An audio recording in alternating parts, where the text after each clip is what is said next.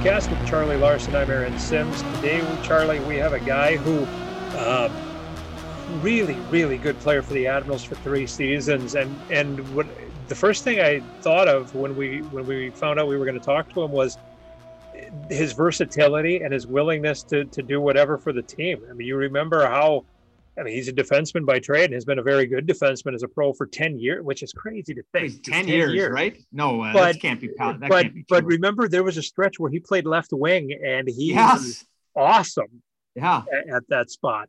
Um, and, and uh, a, fan, a fan favorite for sure. No doubt. Uh, fan, I mean, well, and obviously by his teammates too.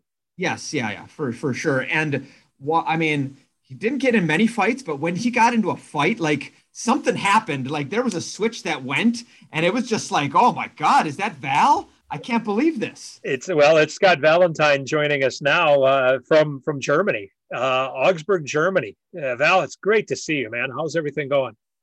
Great. It's great to uh, to catch up with you guys. You guys are too kind. I don't know. I mean, call it versatility or call it having uh, six better defensemen than you in the lineup at the time. But hey, I'll take either or. I'll take. I either tell you or. what what Charlie said about about the fight. It the, the fight though. It's funny because I just I went to hockeyfights.com before we went on and and uh, I remembered it too. Like I, you didn't have many, but when you did, I you may have been undefeated. Uh, I think so fights. for sure. And I was watching one, and, and I bring this up because it was against Rockford, March 7th, 2014. The Admirals won 8 to 3. Um, but from the 1336 mark of the third to the end of the game, there were six fights, uh, including we had Leambus going at 1941 with, I think, Brad Mills. Uh, was that his, and then uh, the ensuing faceoff, you dropped him with Bobby Shea. And Bobby Shea had no chance in this thing. I mean, that that guy's that guy probably looks like he's got a, a skin mohawk in the back of his head because of the swelling that you gave him on, on this beating. Um, but I, I, and you played the next night, and like is so often the case, the next night it was really not that big of a deal. There was seven power plays combined. It wasn't that big of a deal. But but anyway, I I do you remember any games like this? Do you remember fights? Do you have that memory, or are you a guy that just moves on and and doesn't really think about any individual highlights or games or anything? Well i think for me like as you said you know i didn't have 30 fights a year like the guys that had to that had to do it night in night out. Like i mean credit all the credit in the world to those guys because um, having to show up and knowing that you're to have to fight at least once in a game or this or that I, that's a whole other animal. But um, so I think for me, because it was only whatever four or five times a year, it's it's a little easier to remember them. Um, as for that switch you're talking about, I think my buddies call it the wires crossing a bit, you know, and you're just like hot wiring a car, just tick tick tick tick sometimes. right. Yeah. Sometimes you just uh, sparks uh, go off. yeah. Yeah. So tends to happen, and uh, hopefully, usually in, in, the right situation, but. Uh, anyways, yeah. So I mean, I definitely remember some of them. That one I, I do remember because yeah, like you said, it was like the game was out of control. And you know, those days in the American League, you knew like as soon as the score got out of hand, you're like, oh, okay, here we go. Here we go. You know, yeah. Like, it's just inevitable at that point. And yeah, there were a handful of fights, and I'd managed to stay out of it for the most part. And then uh, I remember he asked our centerman to go. I think it might have been Matt Tousignant, maybe. Yeah. Yeah. Centerman at the yeah. face. Yeah. Yeah. And I'm like, okay, like, hey, like if you're looking for one, like this guy's, you know, I mean, Tuzi gotten his fair share of fights, but he was what, a he was more a rat than anything. Yeah, he's maybe 5'10, 170. I'm like, hey, like if you're looking for one, you know. Yeah. And, uh, so I, I, do remember that one, but he, he yeah, he, he and, and it just so happened, by the way, that the next game it started 37 seconds in.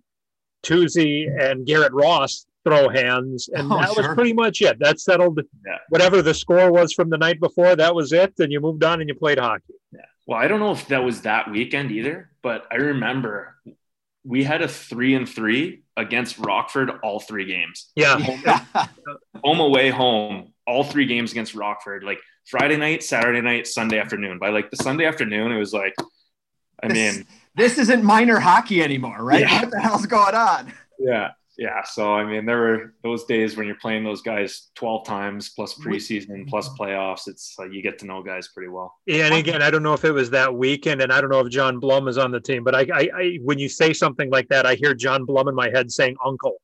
Yeah. Right. he said that a lot. Yeah, for sure, for sure. So, no, and then the know, other one I remember, not because it was anything I did, but I think everyone everyone remembers it that was on the team was the I, I don't know was it no it might have been our second year but the the the team the bench clearing brawl with Rockford. Yeah. The, uh, I, I call it the uh, April Fool's Day massacre. I'm not sure anybody else has ever called it that but I'm trying to start a campaign to call it that. Yeah that was uh, that's like one of those hockey memories you'll kind of have forever right? Because that's like that old school hockey moment that when you tell you know these younger players or your kids or whatever they're like no way. Like everyone literally just skated off the ice and just yeah oh yeah like so anyway I, I remember that chris, one too chris, chris mueller chris mueller told us that was the fastest he's ever skated his entire life. His entire career was going from the bench to the corner. So give us your what do you remember from that fight April 1st, um, 2012, by the way, yes. which Val, Val, it was your rookie season, near the end of your rookie season.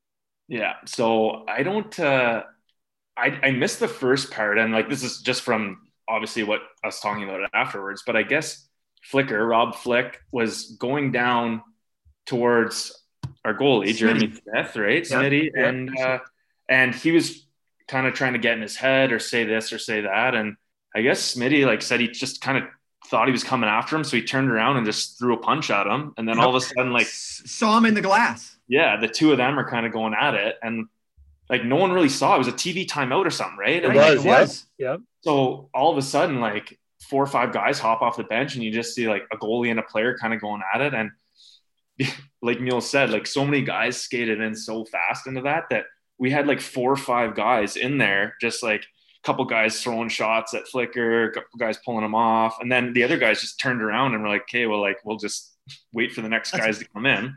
Right. We, we built like this barrier around them. Right, you're like boxing them out, yeah. Which probably wasn't ideal for Flicker because he might have taken a couple extra punches, but oh yeah, um, for sure. and did. then and then uh, remember Mike Latta was in the box and he came out with a penalty box with no jersey. Nothing. No shirt on underneath his shoulder pads. Right. Just straight savage. Yeah. Uh, I was like, and uh, yeah, that was that was an all time moment for sure. That is it, it, when when everything cools down and and a bunch of people were ejected, the uh, the coaches were ejected. Um, is it right after the game? Is it funny? Is oh, is it well, is it humorous? Like you guys laugh about it, or are you like those sons of we're gonna? I mean, I don't know if you guys remember, but like we, you know, not that we were struggling, but we were. It's not like we were really. You were, yeah. The playoffs. You needed to fight for the playoffs, yeah. And then, yeah. and then we had this, you know, team melee, which was sort of galvanized us in a sense. And all of a sudden, we went on this like 18 and two tear to end the year, and like got into playoffs and all this stuff, and like we just kind of used it to to sort of bring us all together because it was like you said you can laugh about it. like we're in the room after we're like laughing we're like oh do you see so and so do you see so and so like this guy was doing this, this guy was doing this, and you know, so you're just almost in, enjoying like that camaraderie and that battle together and all this stuff. Like it was just it was hilarious. And I remember Jeff Foss was on the team and he he was holding on to a guy while we're out there, right? Because you know there were only a couple of like actual fights going on. It was a lot yeah, of right, yeah. a lot of just grab a guy. That's Mark Mark Van Mark Van Guilder said he found the guy he knew and they just yeah. talked yeah. So, and I remember Jeff Foss had a guy, and we're like, Foster, give it to him, give it to him. And he's like, no, no, like he didn't, like, you know, being respectful Jeff Foss that he is. So then we're in the room after because they kicked us all off the ice. There's like three minutes left before the intermission or whatever it was. yeah. Like, just get in the room, we'll sort this out. And then they came in and they're reading off the penalties, and it was like, yeah, this guy's out, this guy's out, and Jeff Foss match penalty, you're suspended. And he's like, what? Like, the joke was like, Foster, you should have just given him the business, man. Like, if you're getting, yeah, like, right. I think you get worth it. A couple games for it too. Like, he's like, I didn't even do anything. Oh, that's so funny. Well, Jeff Foss almost got Corey Conacher killed uh, a couple of years before, so I'm yeah. sure you've probably heard that story. Roommate of the year, eh? yeah, yeah, exactly. So let's talk a little bit about how you ended up in Milwaukee. You were drafted by Anaheim, sixth round. in uh, 20, 20 what I got it up here 2009. So what happened there, and then how did you end up not coming to, or how did not coming to Milwaukee? How did you end up in Milwaukee? Who recruited you? Okay, so yeah, I was uh, I was drafted. Well, I was playing in the Ontario Hockey League, and yep. I got drafted by the London Knights, who, um, as you guys may know, are a powerhouse of junior hockey yes. in Canada. And I was playing there, and I wasn't really getting much of an opportunity.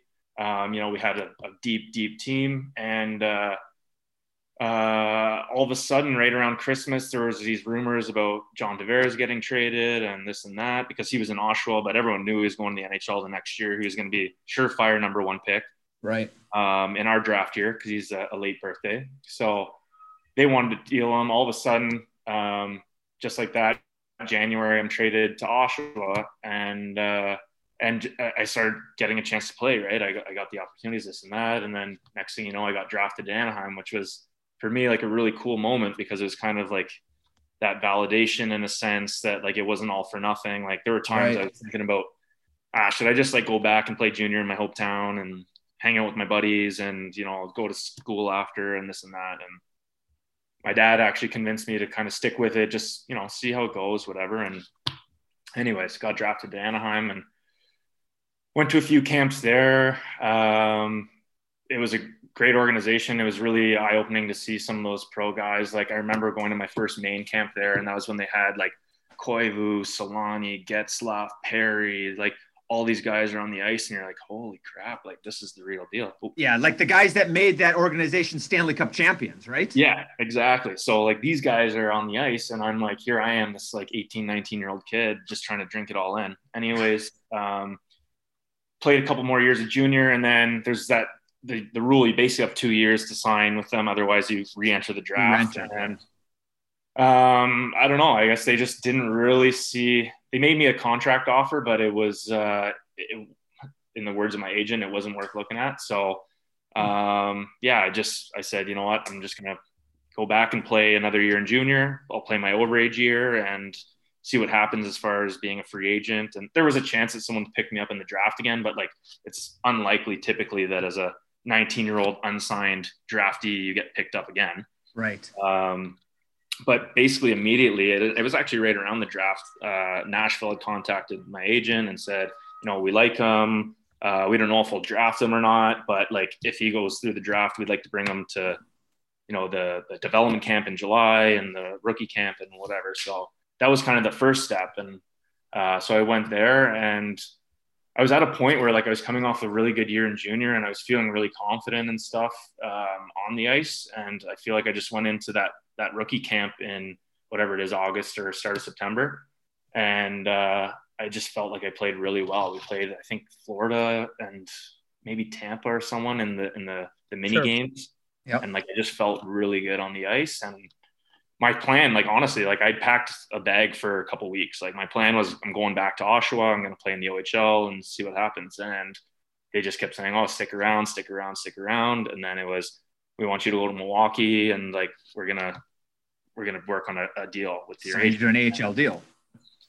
And just like, uh, and just like that, yeah, my agent contacted me. He's like, yeah, so they want to sign you to an NHL deal, like an entry level contract, and they want you to play in Milwaukee and whatever. And uh, yeah, it was in Milwaukee uh, already because I was just like, well, sure, I'll go there, like whatever, you know. Yeah. And then yeah, the deal came through. Uh, signed my my first NHL entry level deal, and uh, yeah, the rest was kind of kind of history for me. I played those three years out in, in Milwaukee and I was pretty fortunate to get to be there.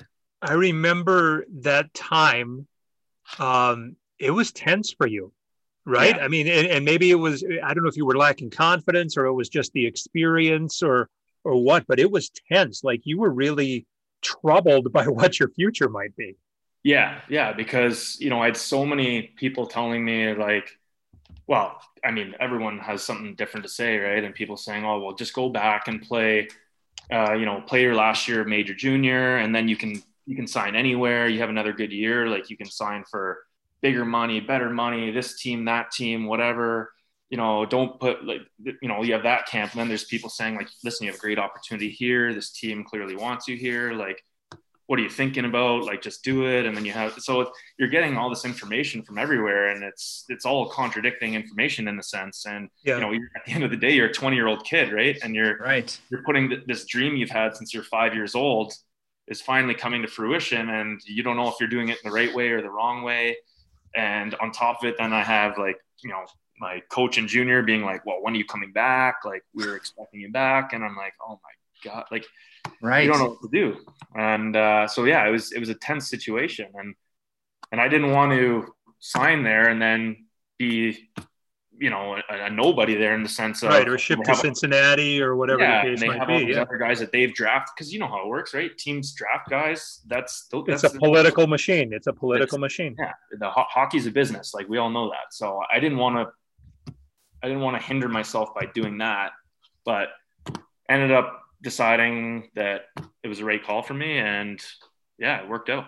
So when that happens, when you're going through all of that, is it hard to form bonds with people? Like the, the they're your teammates for or you're in a room with them but you don't know where you're going to be. So is it hard to try to make relationships work when you really have no clue what you're going to do um i think or when you're struggling so much with what you're going to do i think the fortunate thing is that the younger guys you're kind of just close with because you're the same age because you're young you're young and you play, you know, junior against each other or this or that. So you, you kind of have that bond already. And then the older guys have been around and seen all this stuff. Yeah. Time after time. Well, and Fordo Fordo is the perfect guy with all yeah. of that stuff.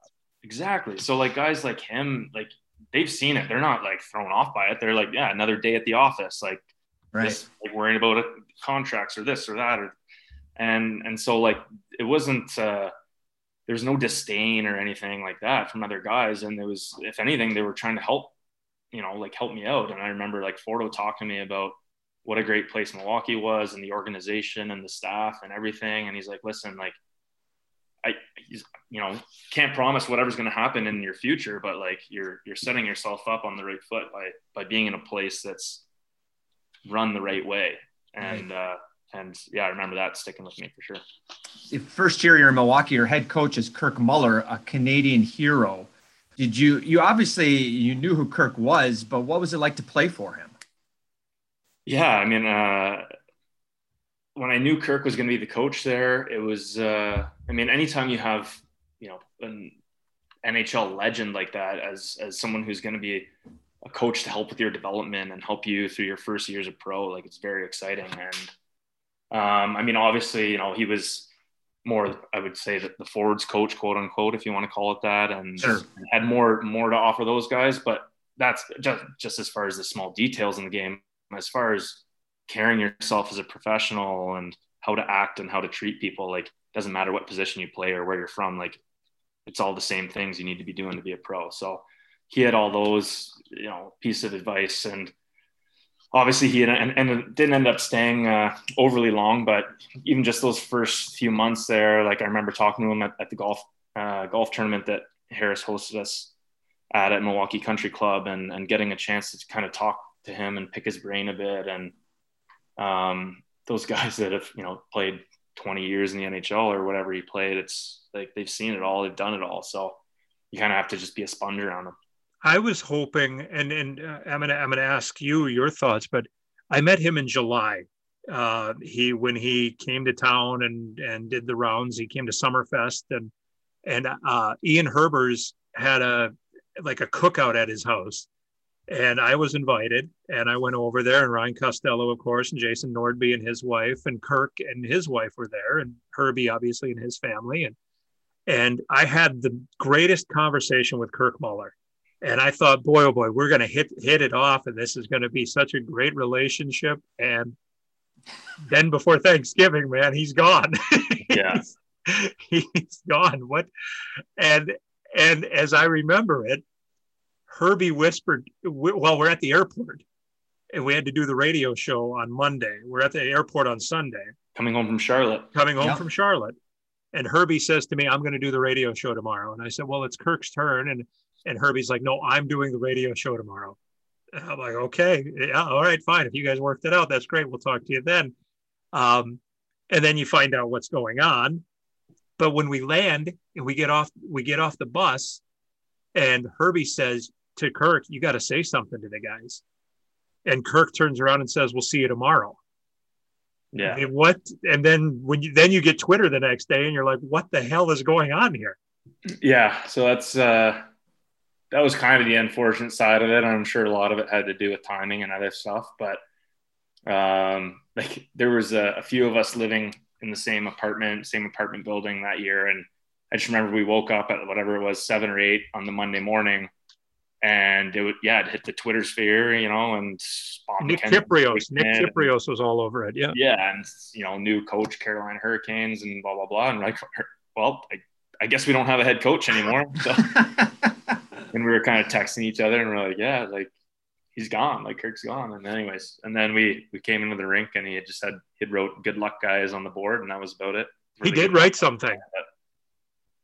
Yeah. He did. He did leave something because I, I, I was under the impression that he never never that addressed it. it with yeah. any in the in the least. I mean, that's that's and I like Kirk. Don't get me wrong, but that's the least that he could have done. Yeah, is to leave that. Note. Again, it could have been could have been timing and stuff. Of course, of course. With not wanting to say anything before it had been made public and this and that, and then had to be right out of there, and he's yeah. right back to, to Carolina. But um, but yeah, that was that was it was a bit of an odd uh, day and a half for sure. Yeah. So to talk talk to us through your your rookie year, how was your transition to pro hockey? You played uh, a lot of games, over sixty games for us that for the Admirals that season, and uh, how do you feel your transition went? It must have been at least pretty good. You uh, uh on a good team or a, a, playoff team, you must have had a, a decent transition, I would think. Yeah, I mean, it was obviously uh, there is that transition period. The first whatever you want to call it, a month or so, and you're learn. I mean, you're always learning new things at that age and that that stage of your career. And I think it says a lot to like the older guys we had and like the quality of guys we had.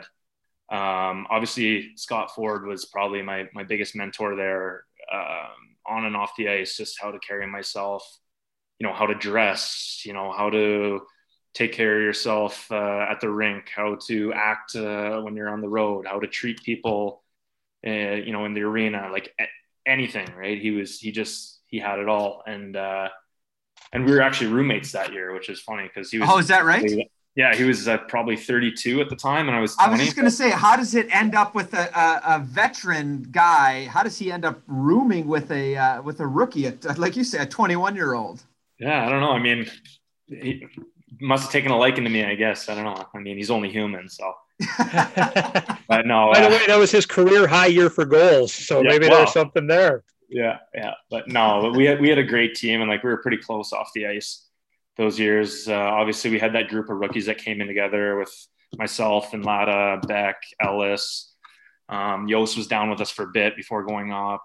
Um, you know, we had we had a couple of young guys that were in there that could really play, and then we had some great older guys with with some leadership abilities and stuff. So yeah, we had a good group and and we really got along well off the ice. Which when that happens, it makes it easier on the ice because it's just like you're out playing hockey with your buddies, right? It's not right. you're not scared every time you step on the ice at practice. You can go out there and snap it around and have fun. So, and I got to believe it makes it better, easier also because in the AHL, no matter what anybody says, it's it, it's got to be about you because you're trying to make it to the NHL. And so there's jealousies, and even if they're never expressed or uh, at all, if you're not friends with a guy, it's a lot easier to be like, well, why that guy? That guy shouldn't be called up. He sucks. That should have been me, type of thing. But if you're friends yeah. with a guy, you're happy for them when they do get called up.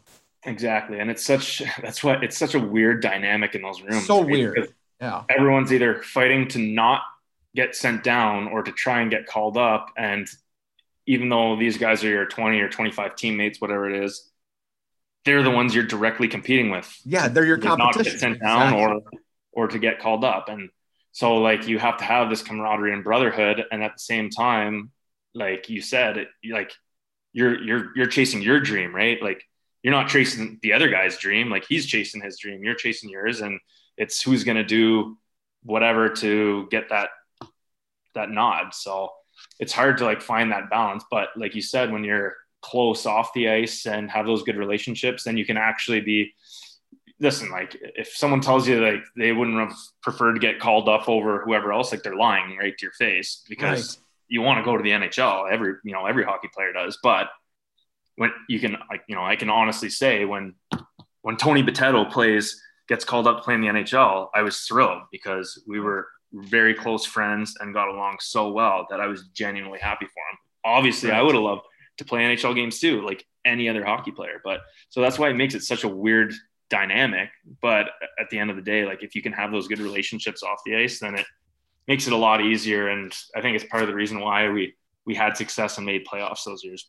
I I need to tell you, uh, I was on the only time I've been on the NHL Network radio, and I think it was with Boomer Gordon, and they asked me, um, uh, "Give me an under the radar prospect," and I said you, and and but here's where I think I've never been asked back. I said he played for Ottawa, eh, mistakenly rather than Oshawa, and uh, I think I've never been asked back because of that. So you, oh, I'm to blame. Yeah. no, no, it's it's my it's my it's 100 percent my mistake. But it was because I was talking about you as the under the radar prospect that Nashville that NHL fans need to need to be considering. Wow. So I threw I threw that out there. That's how much I thought of of of your game. So well, I appreciate just, just, to let you know. Yeah. Uh, two two more things about your rookie year that I that I want to make sure. Uh, you mentioned we talked about the the bench clear against Rockford, but it starts a little before that because I remember so many articles coming out at that time. Dave Baylor at the Journal Sentinel writing things, and people were pointing. Actually, it was about ten days earlier. It became it, it, it was an eighty degree day in Milwaukee, and everybody ended up at the beach. Yeah, and and it kept going. Like and, and it rolled. Yeah, the good times rolled day. from there. Yeah. Yeah. So we had like those that freak whatever heat waves roll through, and it was 80 degrees, and we all we literally all went to Bradford Beach, like the whole team. Like Kevin Anderson it, brought the wiffle ball stuff or something. We, and... we had a whip, full like 10 on 10 wiffle ball game on Bradford Beach. And like it was honestly the most fun. And that's, I mean, I, I do remember the articles and the pictures were in the paper of us playing wiffle ball on the beach. Oh, yeah, not a shirt to be seen yeah, I remember because Herbie was so mad at first, right? It came out and he's like, What are you guys doing? Like, go really? to the beach. Like, we play. He's, he says, You guys are going to have beach legs. And then John, John Blum looks at me and goes, I don't think that's a thing. and this is like March. This is like March twentieth that this. Yeah, happened. of course. Uh, of course, the California guy is like, I don't think you can get beach legs. Yeah, right but yeah, and then that was honestly that, that was part of that same sort of role where like from there on we are just just vibing and yeah. I actually my family was down visiting the I think it might have been the second time we went back to the beach and they were there and they couldn't believe it. They're like, "This is great! Like you guys are so lucky." I'm like, "Well, it's not always like yeah, right. This is, this is Milwaukee in March. It's 80 yeah. degrees all the time." Yeah. the other thing, the other thing, uh, do you remember where you watched the Super Bowl that year? Oh gosh. I don't know if I do. In Houston, Texas, at oh, the Flying Saucer. Yeah. we had to make a quick uh, pit stop with the team bus at the county jail. yeah. yeah. That year. Yeah. The Finnish Mafia. The Finnish Mafia. The three, yeah, and it was only three. Juuso Puustinen wasn't yeah. there but yeah. Teemu Laakso, Atte Engren, and Jani Lajunen, who I felt the worst for Jani Lajunen because he he didn't seem as worldly as the other two. Yeah, that was uh, I'll never forget that. I still tell that story. Like I, I told that story like a month ago. I'm well, sure. tell it. Tell tell, yeah. tell your version. Well, so I mean, obviously, uh, you know, it was the Super Bowl Sunday, and we were on that big Texas swing. Um, and we were heading to Austin the next day yeah, we were leaving to Austin on the Monday. It was just a travel day. And so we went out and watched the Super Bowl. But I mean, I haven't been to Houston often. I don't know if this is always the case, but like we walked out of this place at whatever, the, you know, whenever the Super Bowl's done, 12 o'clock or whatever. And nine, probably 9 30, 10 o'clock, somewhere in there. Yeah. We might have hung around and had another beer or something, but we, we get out of this place and there is no one around. Like, right the yeah. city. Maybe it was downtown Houston. Yeah, downtown. Houston. Maybe the area we were, but like there was no one there. So you know, we all walked back to the hotel. This and that. We have the bus tomorrow, and don't think anything of it. So the next day, we get our stuff loaded up on the bus, and we're heading to Austin. And Fordo, our captain at the time, comes uh, stands up on the bus. He's like, "Boys, we uh, we got to make a quick pit stop here. We we lost a couple guys. Lost a couple guys last night. Got to pick them up." We're like, "Oh, where are we going?" Like, and so the bus is just like meandering through downtown Houston, and then pulls up outside of like whatever the, the Houston courthouse or whatever wherever they were being held and we're like, oh boy, you know. and Fordo has to like go in because neither the coach the coach is like, we're not going in. Like this is your, yeah. your guys' problem. You guys can go handle it. So Fordo rolled in and picked these guys up out of jail, and I'll never forget like seeing like he was leading the way back to the bus, Fordo, and the three Finnish guys behind him like dragging their feet, like oh, I'm sure maybe slightly hungover and just spent the night in jail sleeping yeah. on a steel bench and just like walking onto the bus to, to an entire team and staff waiting for them and just like the like slow clap and like oh all time. Well, oh. and shuffling their feet too because they didn't have laces in their shoes. Yeah. Yeah, maybe that's why they're walking so slow. but how about there was a skate that day? Remember the skate? Dave, Dave and Doug had Dave Randolph and Doug Agnew had gone up to prep the prep the practice area or prep the locker room in Austin at the Cedar Park Center. Yeah. And when we got there, Dave had put jail stripes on those three sweaters. Oh. Those three practice jerseys. That's yeah. Again, the old school hockey, right? yeah, right. That doesn't happen in Germany, does it? Well, ideally not. No. Ideal. Yeah. We live in an, an ideal world. Yeah. Not. Yeah. Yeah. The uh, you played in your. By the way, to, to close, you had one hell of a first year. The yeah. experiences you had in your first year, that's a lifetime of experience. Yeah, no kidding, right? All these things happening. This is like, wow. That, so this is what pro hockey This is, is pro hockey, right? Slap shots, nothing, right? Yeah. oh, goodness. So you come back your second year in Milwaukee, and it's, an, it's a new coach. Uh, Stan is still there, but new head coach. Uh, how was your relationship with Dean? Um, to be quite honest with you, I think we kind of butted heads a bit because uh, I don't know if he had a, a ton of time for uh, me being the young personality that I was at the time. And right. I don't think I had enough respect at that age for him or what he'd accomplished and stuff as far as um, you know how I should be treating him as you know a kid who'd only played 60 games of pro hockey and 21 right. year old and this and that and so at the time I think we kind of butted heads and uh, it's funny and because he ended up being friends with the, the coach who brought me to Augsburg and so oh, they had right? talked about me and stuff. He's like, yeah, I hated that little shit, you know? so I know we definitely butted heads, but like that aside, I, I did actually, I really loved him as a head coach and, uh, and yeah, he was, he was a phenomenal coach. And obviously, I mean, he's clearly having success in, in Minnesota and speaks to him as uh, how he can manage a room and manage players and, and, um, so he was a great head coach. I just think like when we'd have our one-on-one meetings, we maybe didn't see eye to eye all the time, but right. Um, that stuff happens. But uh, you know, it didn't affect necessarily, uh, you know, the on ice stuff. You know, I played, and honestly, I felt like the second year was maybe the best hockey I played in in Milwaukee and that was the lockout year, if I'm correct. To start, and, yep, it was. And, uh, I honestly was, you know, at the first part of the year, I was kind of feeling like if it wasn't the lockout year, that would have maybe been my my chance, kind of to to maybe get some games and this to and that. see but something in that in the NHL. It, yeah, it didn't work out that way, but I remember playing like some some good good hockey and, and being loved playing for Dean and everything. But yeah, I could I could tell he uh, that. Uh, yeah, he thought I was a bit of a shithead sometimes. well, talk about what that. Uh, how was that? How was the uh, the the not the chemistry in the locker room, but just the the atmosphere in the locker room where there is no NHL, no one's getting called up you're in the American Hockey League, and the last time, the previous time to that, there being a lockout, they canceled the whole year. So I bet there was probably a lot of like, listen, guys, the, NHL ain't happening. Who's going to have my job? Yeah, or right. where am I going to be? Yeah, exactly. What was it like that year? Well, yeah, I remember like going to camp that year and thinking, well, there's going to be all these guys basically looking for a place to play.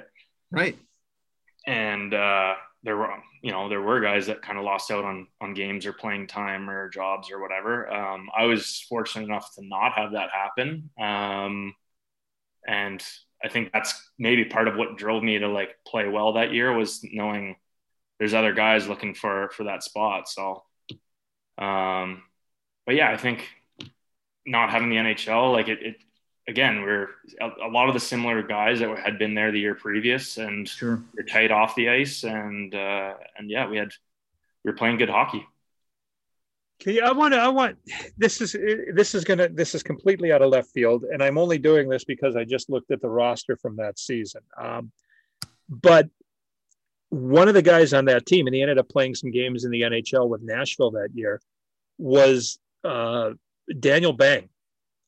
And I'm curious, eh, what eh, was he a personality at all? I remember him being so straight laced and and focused on everything. And I mean, eh, forget this is a very selfish question on my part, but I'm just trying to remember some of these guys because nothing really stands out to me except what he did on the ice, the speed and all of that stuff. But oh, it, the personality, nothing really stands out to me. Yeah, he, he was he was very very quiet, very quiet, and he. Uh, I don't know if it was necessarily the language problem coming from Sweden. Like I right. think he spoke English well enough to, you know, converse. And I don't know if he just preferred being at home or this or that. But he was a bit of a homebody from what I remember. He, he yeah. didn't typically find himself out socializing with us and and you know when we were doing stuff as a team. But uh, and we had a couple Swedish guys that year that that tended to kind of run together and stick together. So but Patrick Patric Cehlin was there, and and Seals was more part of the a little group. more outgoing. Yeah. yeah,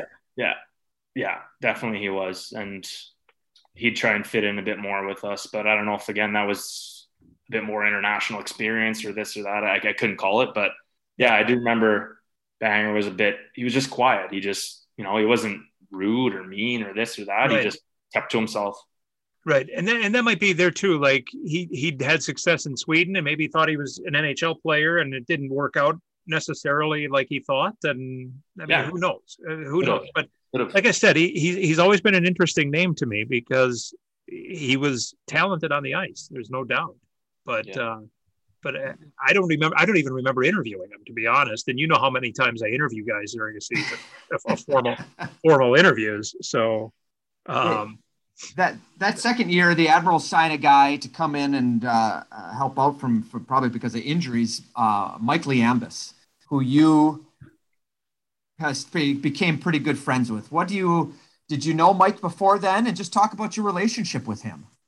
Yeah, so I didn't know him personally at all, but again, we we grew up, we played in the OHL uh, for a bit against each other, and obviously just being in the hockey world, knew who he was uh, you know, he's a bit of a volatile character, if you want to call it, as far right. as his on ice. Uh, he had a reputation. He had yeah. a reputation, exactly. Yeah. So, you know, of course, I knew who he was. We we didn't have any personal relationship, and I can honestly say I've never maybe played with a single player who's on ice and off ice um, personalities or how they carry themselves are so far apart right? because he can be an absolute menace on the ice and he does it so effectively.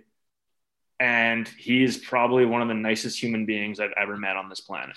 The uh, most most caring person, right? Yeah. Like yeah, truly cares. And, and, there's nothing dishonest about him yeah. whatsoever. If he if he only had a nickel, he'd give you a dime, you know. So he, right. we ended up living together the following year uh, when he came back, uh, me, him, and Colton Sissons, and like that, I, we still talk about it. Like it's probably some of my fondest hockey memories was that year we lived lived together, the three of us there. Um, and yeah, we became very close. And there, there's just nothing like he wouldn't do to help you out or to to do whatever he could off the ice. And like I think that's why on the ice he is such a great teammate is because he, he carried that on the ice, but he just did it in a little more aggressive fashion. When the three of you are living together, it, the tendency is to think one's the messy one, one if you, if it's just two, one's the messy one, one's the neat one, blah blah blah. What was it like with the three of you? Um, well, so originally it was going to be just me and me and Mike Liambas, Yeah. and then um, Colton Sissons was coming, and he's sort of looking for a roommate, and we're like, yeah, all right, like, but you know, like again, it was Colton's first year, twenty year old kid, and we're like, you never know what you're getting, right? When you're Right. twenty year old kid, like, but to his credit, like he he was a pro from the He was a- he. Yes. Right. Yeah. He was a 32 year old, 20 year old, right? Yes, From a maturity exactly. perspective. So he he was never an issue at all. Um, and that's but I think that's why, like I said, it was some of my fondest memories of of pro hockey. It was because we all got along. None of us were messy or this or loud or annoying or doing this or like we all just gelled as roommates and like we had a great time together. And you know, we'd cook together. We did we we we hosted the Christmas the one year and Scott Ford actually came, slept. He's basically pitched a tent on in our living room and and slept on a, a little mattress pad in our living room because he couldn't go home to to BC. Right. We had like three three days or whatever, and he's Yeah. like, I, I don't want to I don't want to stay alone at my apartment Christmas, you know. And we're like, well, hey, come come saddle up with us. So he came and he actually moved in for like three days over Christmas break, and we had like Oh, we had the entire uh, you know Christmas party. All the guys that, didn't go home invited everyone over. So yeah, we we had uh, we had good times there. the one of my favorite pictures that uh, uh, that we've had is on on headshot day of that year. Mike says, "Okay, we need a picture of me, Sis, and Val all standing together, almost like in a uh, in this in the Step Brothers uh, Yeah. uh, vein, right?" And so the three of you are standing there. You get your pictures taken, and then you make coffee mugs out of these pictures. I still And- have two of the coffee mugs at home. Like I still like use them to this day. Like people open up my coffee thing. It's like my wife has all the like trendy like coffee mugs and this and that, and then I have the like little mug with us three idiots on it and our warm up shirts. Which I think is just priceless. It's got to make you smile every time you pull that thing out. Oh, it's great. It's great. And and going back to to Paisley too, like uh, Mike and Paisley are, are really close Yes, as well. yeah, for sure. So so then Adam it's still, Payerl. like, We're talking Adam Payerl. Yeah. yeah. yeah yeah so it almost rekindled um, me and mike's friendship as far as reaching out to each other and stuff because if you know if me and adam were together and we're talking about mike or vice you know vice versa whatever it is and yeah so it's been good there's sort of that that connection there too but no it was a good year And, and and you talked a little bit about this guy already, but one of the, another one of the characters in Admiral's history, like straight out of central casting out of a guy from Long Island, right? Tony Bitetto. Uh, talk about your relationship with Tony and uh, and and your and on ice and and off ice. You're both defensemen, right? And and sort of the same number, 22 and two. Yeah, no, we uh that was another guy we kind of hit it off right away. Um and you know, a guy I knew nothing about um beforehand because Right, a college guy.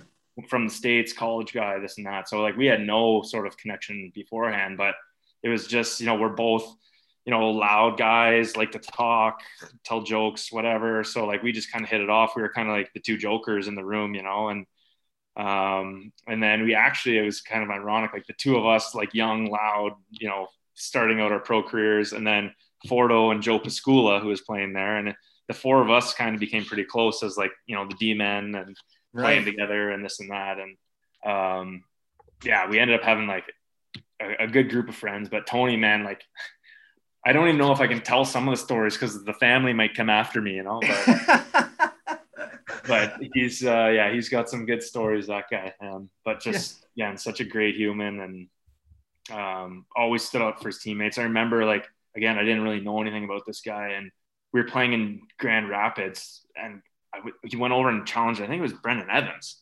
yeah, Yeah. just a, a pretty a pretty big guy to challenge. Yeah, if you're from North Battleford, Saskatchewan, you don't want to like.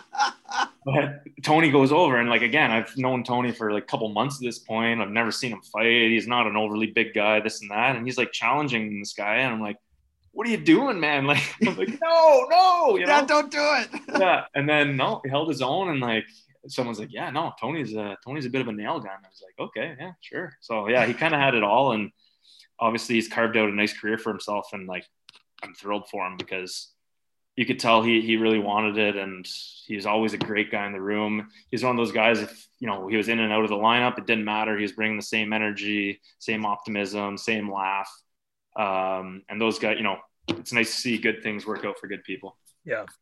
You, you yeah. talk a little bit about uh, the divergence in personalities between what's on the ice and off the ice. And you've mentioned Mike Liambas, another guy that that was never uh, couldn't be more true about is Miikka Salomäki.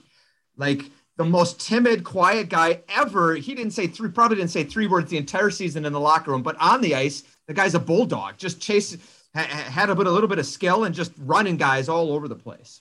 Yeah, yeah, he was like a little bowling ball. Like I remember a couple times in practice, he'd kind of like without even meaning to, he just like bury like a D man on the forecheck and guys like, oh, like you know, like hey, like we don't we don't do that here, kind of. You know, like, this is practice. but, but, he he genuinely like didn't know he did anything wrong. Like guys would be like, whoa, hey, hey, and he'd like turn and look, like what, what, like yeah, right, like like a puppy almost. yeah, know? like sorry, I was just going for the puck, like.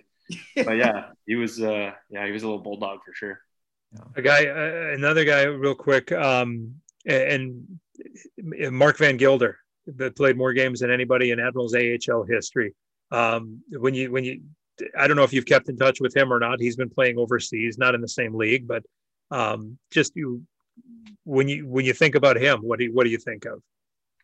Just a just a fantastic human being. I think is uh, really the best way to s- describe him. He, uh, I mean, obviously he's you know been been a leader on that team and was with the franchise for a long time, and it'd be hard to find uh, many guys that could say a bad word about him for sure. Um, I know for me, he was um, someone who was always there for me if I needed guidance, um, advice, not necessarily hockey, but life wise. Um, he wasn't shy to help in any way he could.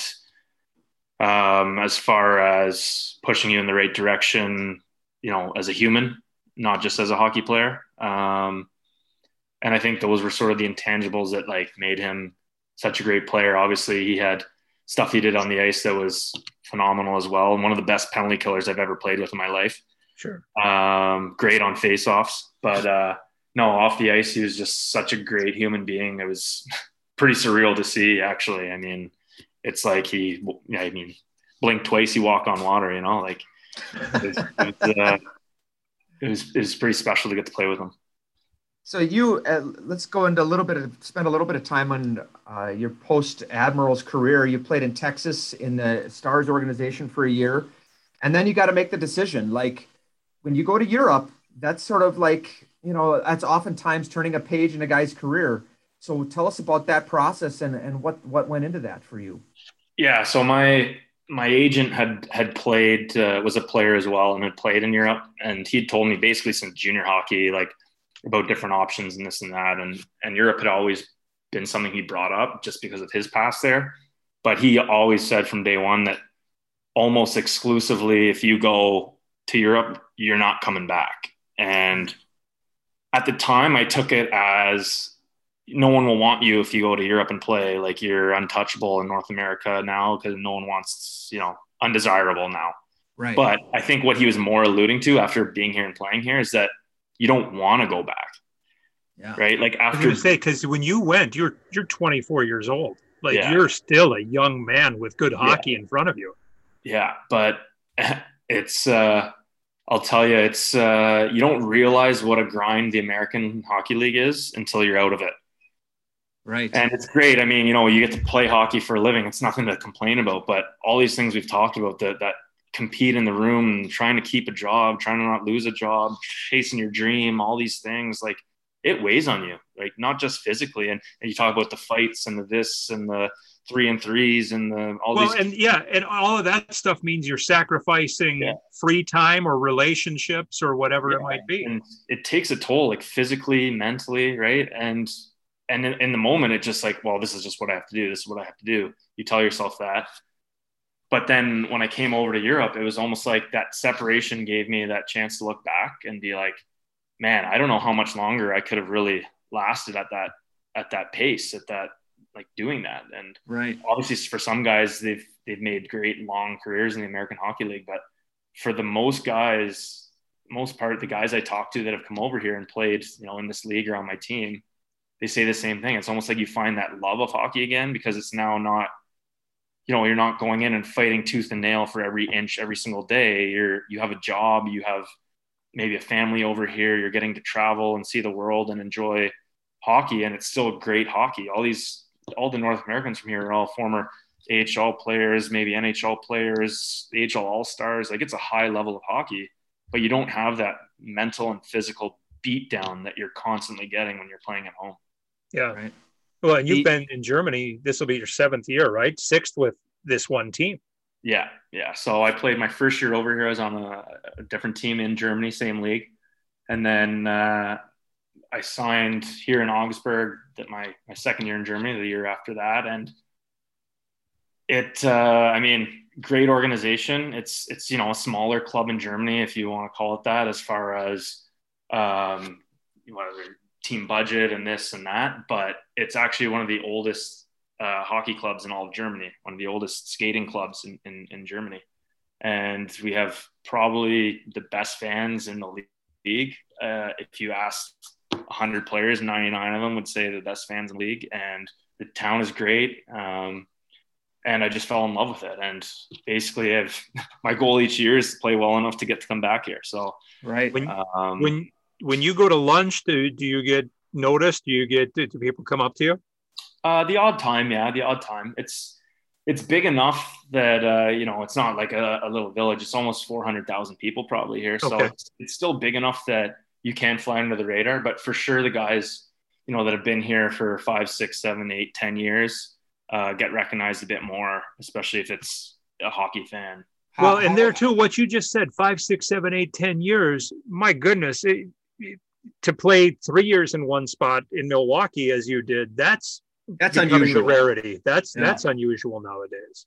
Yeah, so I mean that just speaks to how great this this organization and city is that I currently play in because we have not only German guys that have stayed here, but I'm talking just North Americans. We have, uh, I mean, Adam is going into his Adam Payerl is going into his fifth year. I'm going in my sixth year here, or maybe his fourth year. Sorry, I'm going in my sixth year.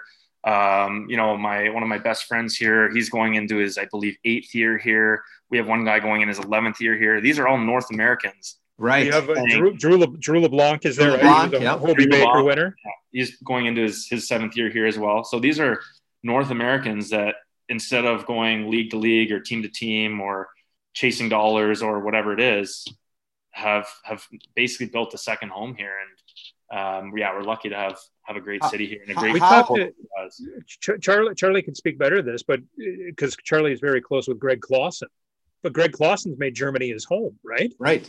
Yeah. Uh, do you know who? Do you know Greg at all? Uh, he, he played for the Admirals. He was a national draft pick. Uh, yeah. And played for us for a number of years, and then now he he lives in Germany.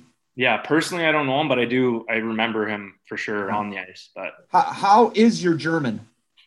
How much uh, Deutsch do you sprechen? It's actually not bad. Uh, my first year, the place I was living in was was kind of quiet, and I was here on my own, so I kind of took it upon myself to to pick it up, and I felt like I kind of owed it to myself, like if I'm going to live over here and stuff, and and have this to, to participate in the culture. Yeah, participate in and have something to hold on to after, right? Because if you right. you know 15 years down the line, you tell someone you lived in Germany for whatever years, and they're like, "Oh, you speak German?" Like, no, not a word. Like yeah, right. Oh, really? So how did you live there? Right? You know. Yeah, so no, so I've I've tried to learn it and and uh, you know making friends with some of the German guys and having them to kind of bounce stuff off and ask questions. It's it's helped for sure. Do you does the German league have to deal with relegation and things like that? Um, up until this year, we haven't. Uh, it's always just been based off of purchasing license. So if the 14 teams in the league really viewed their license, they stayed. Okay. Um, and then now starting this season, we have uh, relegation. Wow. So now it's like putting a bit of pressure on on some of the bottom teams to kind of. I think that's the most insane concept, and I would love to see it in North America. Like that is so crazy to think that. Uh, uh, uh just the, the, whole concept of relegation just blows my mind. Well, it's yeah. it's very not American. No, gosh, North American, right? We're not used to it, but over there, they're very used to it, right? Yeah, yeah. It was almost odd that we didn't have it in a sense. Yeah, yeah, yeah. One of the few leagues that didn't. So, but it definitely puts a bit of pressure on those bottom teams, right? Oh, it's gosh. like all those guys with multi-year contracts and everything, like uh, those are just poof gone. So yeah, that's nuts. That's Oof. crazy. So and now and we should mention you're married now. How long have you been married? What, what did you meet your wife in Germany? No, um, she's actually from from my hometown. Um, and we met actually just after the season I was playing in Texas, so my last year in, in North America. And uh, yeah, so we've been together since then. Um, we actually were supposed to get married uh, this summer. I should say we were supposed to have our wedding this summer, and because of COVID and stuff, we ended up pushing it till next summer. Okay. Um, but we had discussed getting legally married uh, beforehand, um, regardless. So we decided to to just do that um, before I came back. So it was actually just a few days before I left, so end of July. Oh my! So just um, had this just happened. Yeah. Yeah. Oh my gosh! Congratulations. Yeah. yeah. And then our, our actual like wedding with family and friends and everyone will be uh, next June, middle of next June. I give I give you credit for ta- telling the coffee cups thing earlier and saying my wife because it's so fresh that you could have said my girlfriend or my whatever. Fiance, so, yeah, yeah. So good for you. You've got it all down. Yeah, exactly. I'm tra- I'm in training still, but I'm so far so good. That's good. Charlie, you have anything else? I got nothing else. Yeah. Uh, Val, when we close these, we always ask our guest uh, the question: When you think of Milwaukee, what do you think of? Wow. Well, that's. Uh, I mean, I think you guys know me well enough to know like my love of the city. Um, like I was, to be honest, I was looking at real estate before I didn't end up coming back for my, my fourth year to Milwaukee, but I was like, yeah, I'm just going to buy a place here. Like I could, I could live here. Like, uh, it's been a big part of my life, the city itself, and obviously the organization. Um, when I think of the organization, I think of, of the staff. I think of you guys, obviously Harris as an owner and the stuff he does, even to this day, last summer, you know, um, me and me and Lindsay went, uh, or maybe two summers ago, me and Lindsay went through Milwaukee, and and Harris gave us got us baseball uh, tickets, you know, to go see the Brewers. It's like he stuff like that. He doesn't have to do it, but it's just the people involved with with the club and and the entire organization, all the staff. Um, it's you know, it's no secret why they're successful every year. Um, as for the city, uh, I still try and go any chance I get. My now wife is uh, in love with it. I've taken her there two, three times. She's always asking if we can go there and nice uh, go back for the summer. So yeah, it's just it's a great spot, uh, and and I, I, honestly miss it when I'm not there. And uh, looking looking forward to visiting again. Well, so the way you're talking, is there a chance that this becomes home when you're done playing? Well, I don't know. It depends if Charlie has a job for me or not. well, hopefully you're playing long enough that he's not the one making the decision. Yeah, right, exactly. right. Yeah, exactly. I hope so. That'd be great. yeah, talk. Uh, yeah, get Harris back in the room and uh, yeah, let's start negotiating. Yeah, no, but uh, yeah, honestly, and, and well, with Scott and uh, being there still, and he's still one of my one of my very close friends. It's uh, it's nice to come visit and see him and stuff, Scott Ford. So yeah, I'm looking forward to going back. And oh, my mom also told me to uh, to say that she misses Milwaukee as well. So she wanted me to make sure I said that. Well, that's awesome. good. That's nice. she's yeah. she's consider her on the record. Yeah. Yes. Yes. Yeah. It is uh, unbelievably great to see you. Um, it, it's crazy to think that you've been gone from here as long as you have because you're still very vivid in everybody's recollections of, of good times in Milwaukee uh, yeah. the last decade. And uh, uh, congratulations on, on what you've accomplished and uh, all the best to you. Thanks so much for doing this. Yeah, thanks so much, guys. It's been a, it's been a pleasure. Appreciate it. That's uh, former Admirals defenseman Scott Valentine. Thanks for listening to this Milwaukee Admirals podcast.